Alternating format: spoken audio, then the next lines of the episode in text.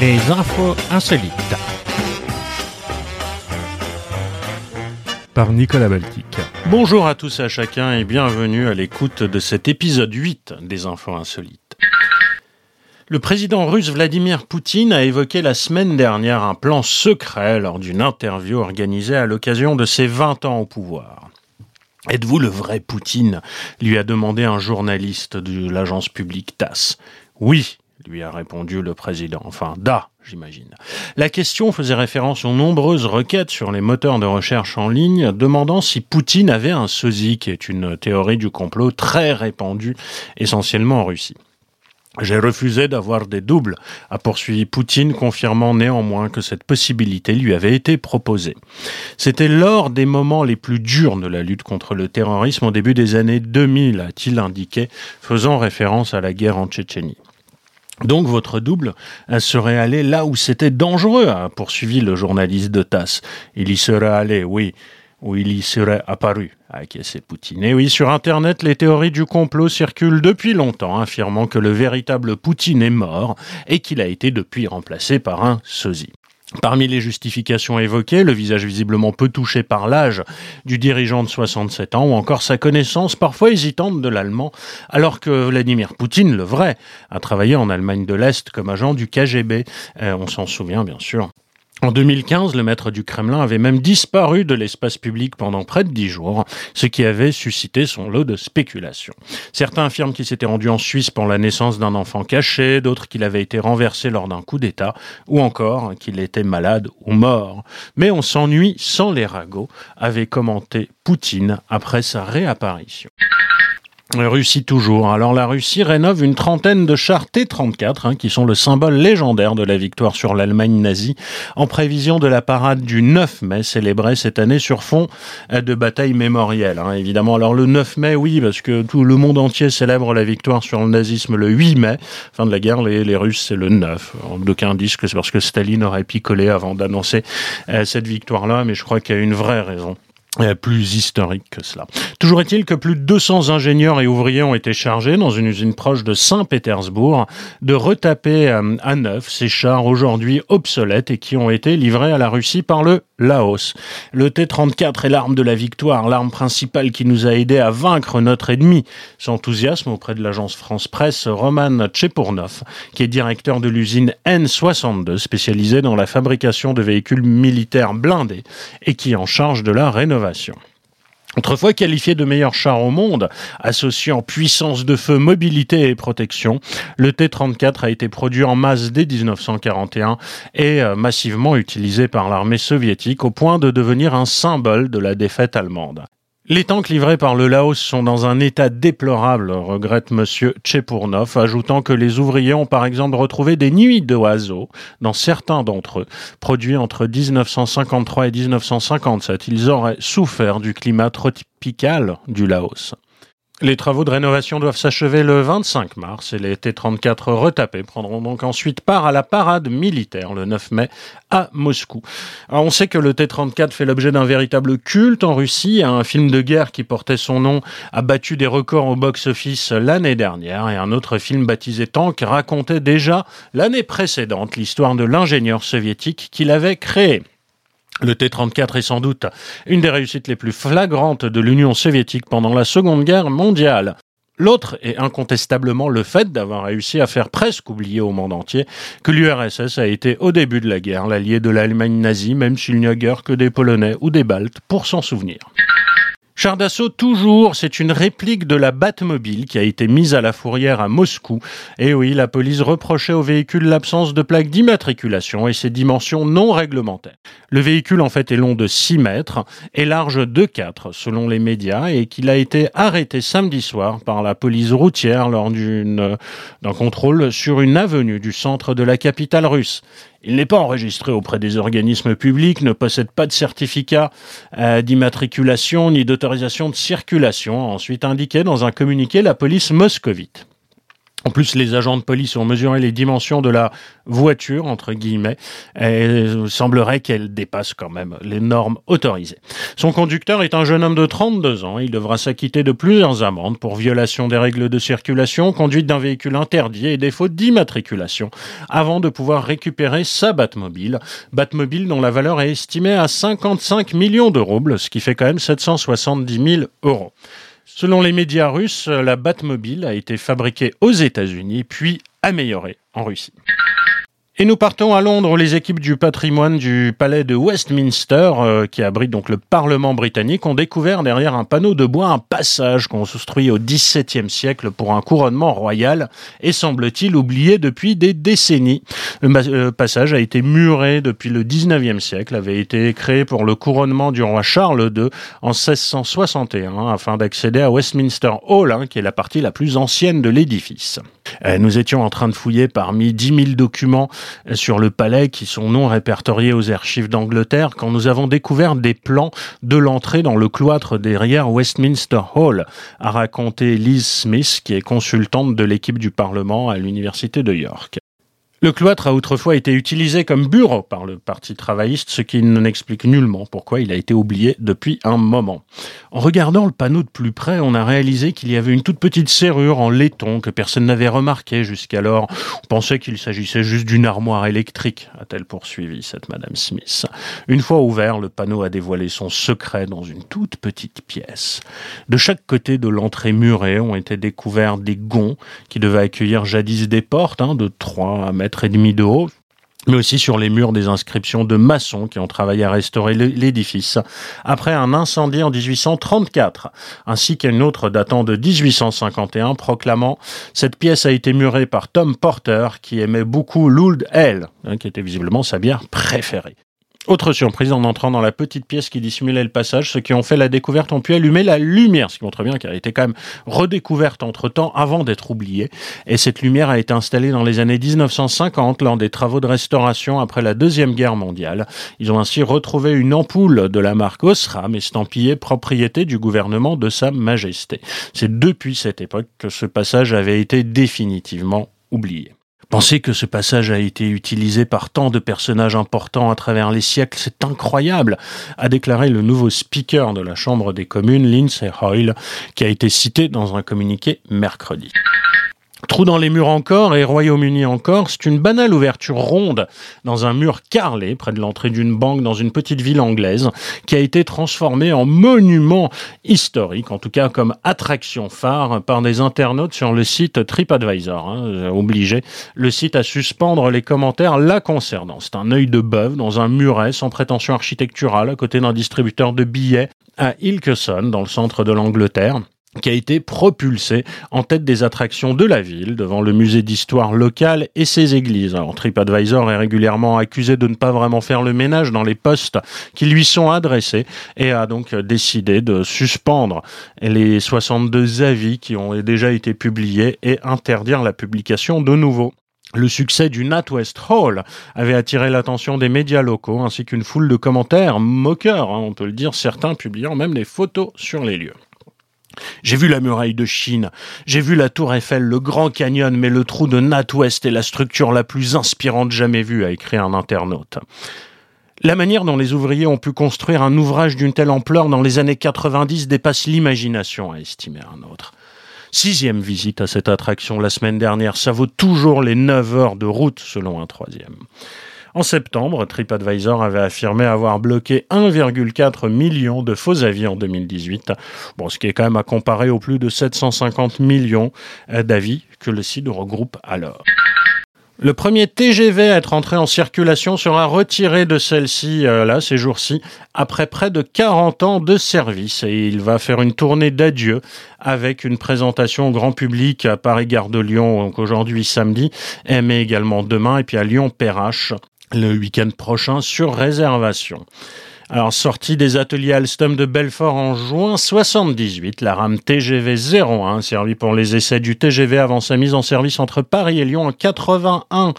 Elle roulait à 260 km heure à l'époque, puis à 270 un an plus tard. Elle a été modernisée pour passer à 300 km heure et repeinte plusieurs fois. Elle a fini sa carrière sur un Paris-Lille le 14 décembre avec quand même 13 478 014 km au compteur. Ce train est mythique. Il a fait rêver des générations et des générations d'enfants et aussi de parents. Ça doit être son point commun avec Carlos Ghosn. C'est un faire savoir, c'est une fierté française, a expliqué à l'agence France Presse Antoine Leroy, un conducteur SNCF qui, avec quelques collègues, a pris l'initiative de monter cette tournée d'adieu. On s'est dit qu'on pouvait pas laisser partir ces rames dans l'anonymat après 40 ans d'histoire. C'est aussi notre ADN, a-t-il ajouté la semaine dernière lors d'une présentation au Technocentre de Landy près de Paris. Pour sa tournée d'adieu, la rame 01 était repeinte avec ses motrices orange vif comme dans les années 1980. À l'intérieur, il y a une exposition qui raconte l'épopée du TGV français, de la conception jusqu'à la prochaine génération. Et nous apprenons aussi que si le tramway s'appelle Désir, le TGV 01 s'appelle Patrick parce que c'était le prénom du fils du premier conducteur. La rame 02, qui a aussi servi aux essais de TGV, s'appelle de même Sophie. Devant le succès médiatique qu'a eu la tournée dédiée aux cheminots dans plusieurs centres de maintenance TGV, la SNCF a décidé de présenter Patrick au grand public, gare de Lyon. Donc aujourd'hui, samedi 29 février, et demain, dimanche 1er mars, de 8h à 18h. Patrick s'arrêtera ensuite à Lyon-Perrache le samedi 7 mars et le dimanche 8 mars de 8h à 17h. L'événement est gratuit, mais vous devez vous inscrire si vous êtes intéressé sur le site inscription au revoirpatrick.com. Et nous partons aux États-Unis où une Américaine poursuivie pour avoir été seins nus en présence de ses beaux enfants alors qu'elle effectuait des travaux à son domicile a finalement conclu un accord avec l'accusation et plaidé coupable d'attentat à la pudeur devant un adulte, son propre mari. Tilly Buchanan a dû se résoudre à cet étrange accord pour éviter d'avoir à passer en jugement et d'être fichée comme délinquante sexuelle en cas de condamnation, a expliqué son avocat, à des métiers de l'Utah, c'est dans l'ouest des États-Unis, euh, qualifiant tout de même toute cette affaire de grotesque.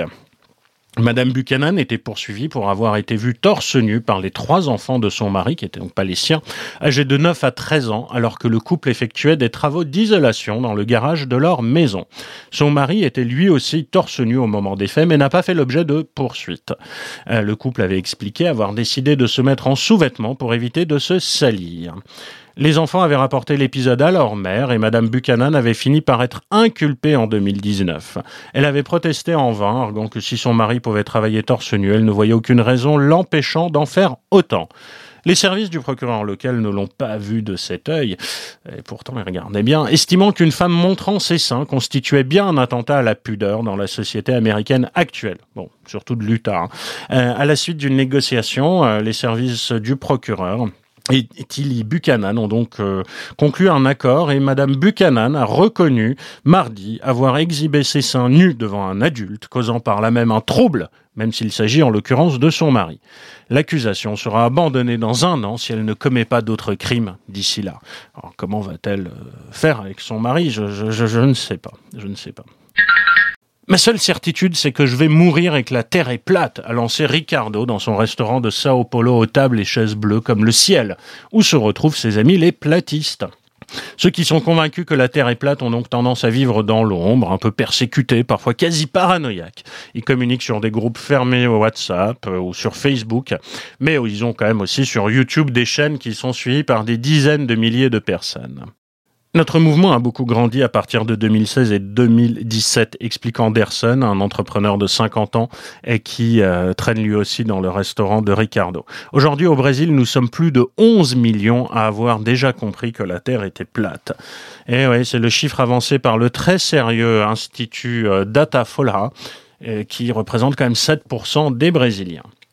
Ce serait une communauté majoritairement composée d'hommes, souvent catholiques ou évangéliques et relativement peu éduqués, euh, nous explique l'Institut de recherche.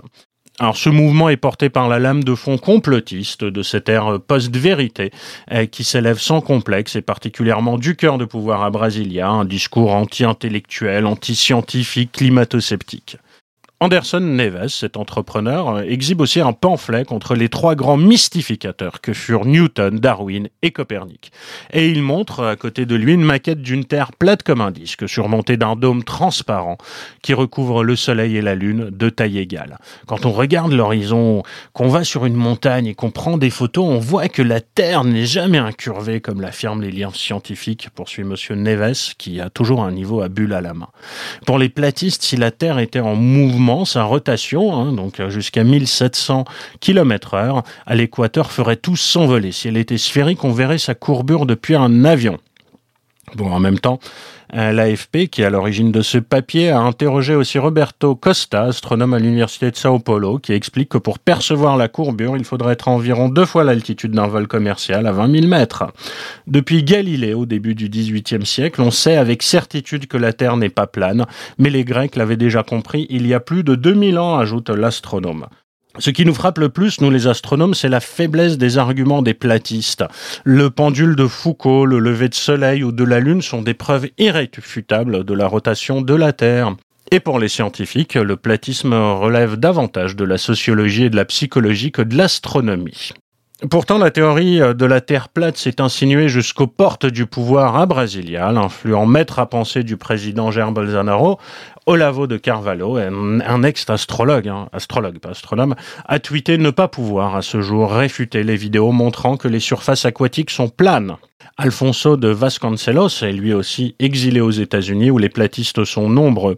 L'un d'eux d'ailleurs est mort hein, le week-end dernier. Je vous en parlais dans l'explosion de la fusée à vapeur construite dans son jardin. Alors monsieur de Vasconcelos est un cas unique dans les annales d'un docteur en géophysique de la prestigieuse université de Sao Paulo, à croire en une terre, plate. Sa chaîne YouTube, euh, Science et Vérité, compte 345 000 abonnés. Principale cible de ces conspirationnistes, la NASA, l'agence spéciale américaine, qui manipulerait ces images satellites. L'homme n'est jamais allé sur la Lune, c'est un montage, assure ainsi Ricardo le restaurateur. Vous avez déjà vu la tour Eiffel penchée sur des images satellites, vous? Toujours armé de son niveau à Anderson Neves conclut Les platistes sont les plus intelligents, écrivez-le. Et c'est ce qu'a fait l'agence France Presse et on l'en remercie. La France insoumise a annoncé lundi son intention de faire figurer symboliquement un chat sur sa liste municipale Rennes en commun à l'avant-dernière place pour mettre en avant la condition animale. Félix, bah, forcément, c'est un chat.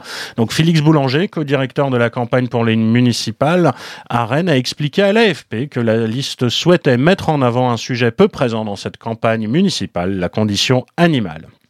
Alors pour éviter une invalidation de la liste par la préfecture, un homme prêtera son nom au chat, euh, qui s'appelle Rec en fait. C'est une candidature symbolique, comme ça se fait souvent, même si on fait 99,9% au municipal, il ne sera pas élu, a reconnu monsieur Félix Boulanger.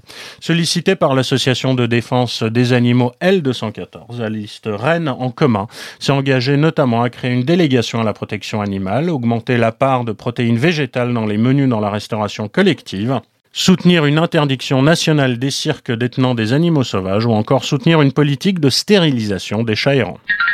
Même le président des États-Unis doit manger des légumes. L'ancien médecin de la Maison Blanche, euh, Ronnie Jackson, a révélé qu'il avait déjà caché du chou-fleur dans les pommes de terre de Donald Trump pour augmenter incognito sa consommation de produits frais. Le docteur Jackson est aujourd'hui candidat au Congrès dans un comté du Texas et il a confié dans un article publié la semaine dernière par le New York Times son grand regret d'avoir quitté la Maison Blanche sans convaincre le président des bienfaits d'un régime alimentaire sain et d'exercice physique régulier. Une célèbre militante LGBT a trouvé un moyen original d'aider au financement de la campagne d'Elizabeth Warren en commençant à raconter sur Twitter des confidences et en promettant d'en révéler la fin en échange de dons.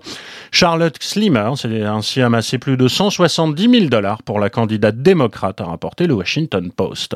Madame Klimmer a par exemple tweeté dimanche qu'une série télé l'avait particulièrement déçue, promettant d'en révéler le nom si les internautes récoltaient 10 000 dollars pour Madame Warren.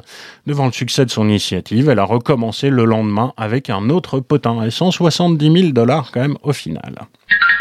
États-Unis toujours, campagne électorale toujours. Pendant le débat démocrate de mardi, l'ancien maire de New York, Mike Bloomberg, a surpris les téléspectateurs en répondant à une question sur le problème de l'obésité, euh, que ce qui était bon pour New York n'était pas nécessairement bon pour toutes les autres villes. Sinon, il y aurait un cow-boy nu dans chaque ville Pourquoi un cow-boy nu, me direz-vous En fait, parce que ce terme cow-boy nu fait référence à Robert Burke, un homme de 49 ans qui pose à Times Square depuis deux décennies en sous-vêtements et bottes de cow-boy. Alors malgré cette publicité offerte par M. Bloomberg, M. Burke est connu pour être un fidèle partisan de Donald Trump.